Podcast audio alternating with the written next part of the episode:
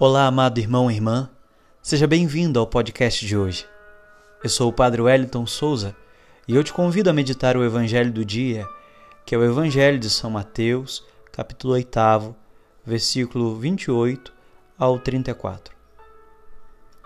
Diz a palavra que Jesus, atravessando o lago, na região dos Gadarenos, dois homens, possuídos pelo demônio, saíram dos túmulos e dirigiram-se ao seu encontro.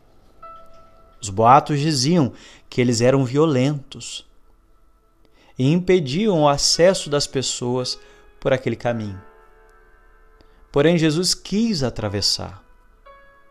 Eu fico imaginando essa cena tão assustadora, mas tão forte.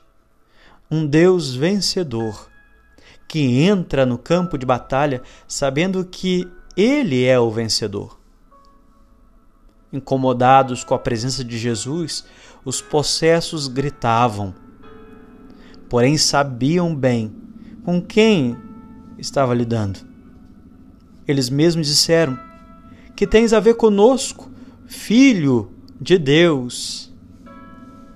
Sabendo que Jesus tinha poder para expulsá-los da vida daqueles homens, passou naquela região uma manada de porcos.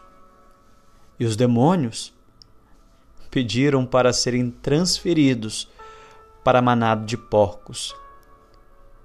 E assim foi feito. Os demônios, por sua vez, atiram-se monte abaixo, afogando no mar todos os porcos.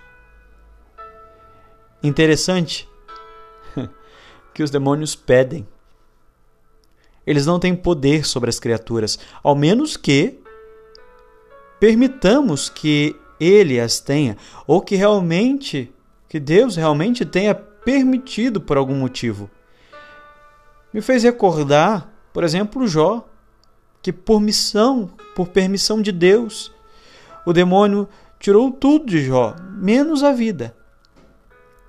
Jó, durante toda a tentação, não perdeu a fé e pôde dizer no final: Deus me deu, Deus tomou, bendito seja o nome do Senhor. Quando Jesus expulsou os demônios daquela região e os transportou para a manada de porcos, os cuidadores de porcos, assistindo ao ocorrido, eles expulsaram Jesus da região. Essa mesma região assombrada pelos demônios que Jesus expulsou para o bem dos que já foram possessos e para os que não foram, ocorre o mesmo com ele. Jesus foi expulso daquela região. Eu fico a pensar, Jesus muda a nossa vida, ele nos cura, ele nos liberta, assim como aconteceu com os endemoniados. Os apóstolos viram, as pessoas que lá estavam também viram. Os cuidadores de porcos presenciaram a cena e, mesmo assim, parece que os demônios de alguma maneira conseguiram permanecer. Pois Jesus libertou os dois homens endemoniados. Mas para os demônios manifestar o desejo de permanecer naquela região é porque conheciam bem quem ali eles poderiam ainda atormentar ou até mesmo levar para a perdição. Jesus se retira, porque ele não é evasivo. Ele respeita a nossa decisão.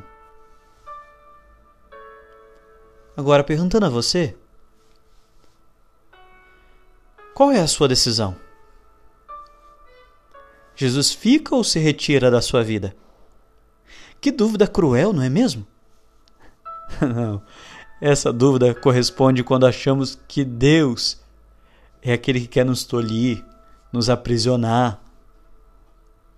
Mas não é isso que os demônios fazem?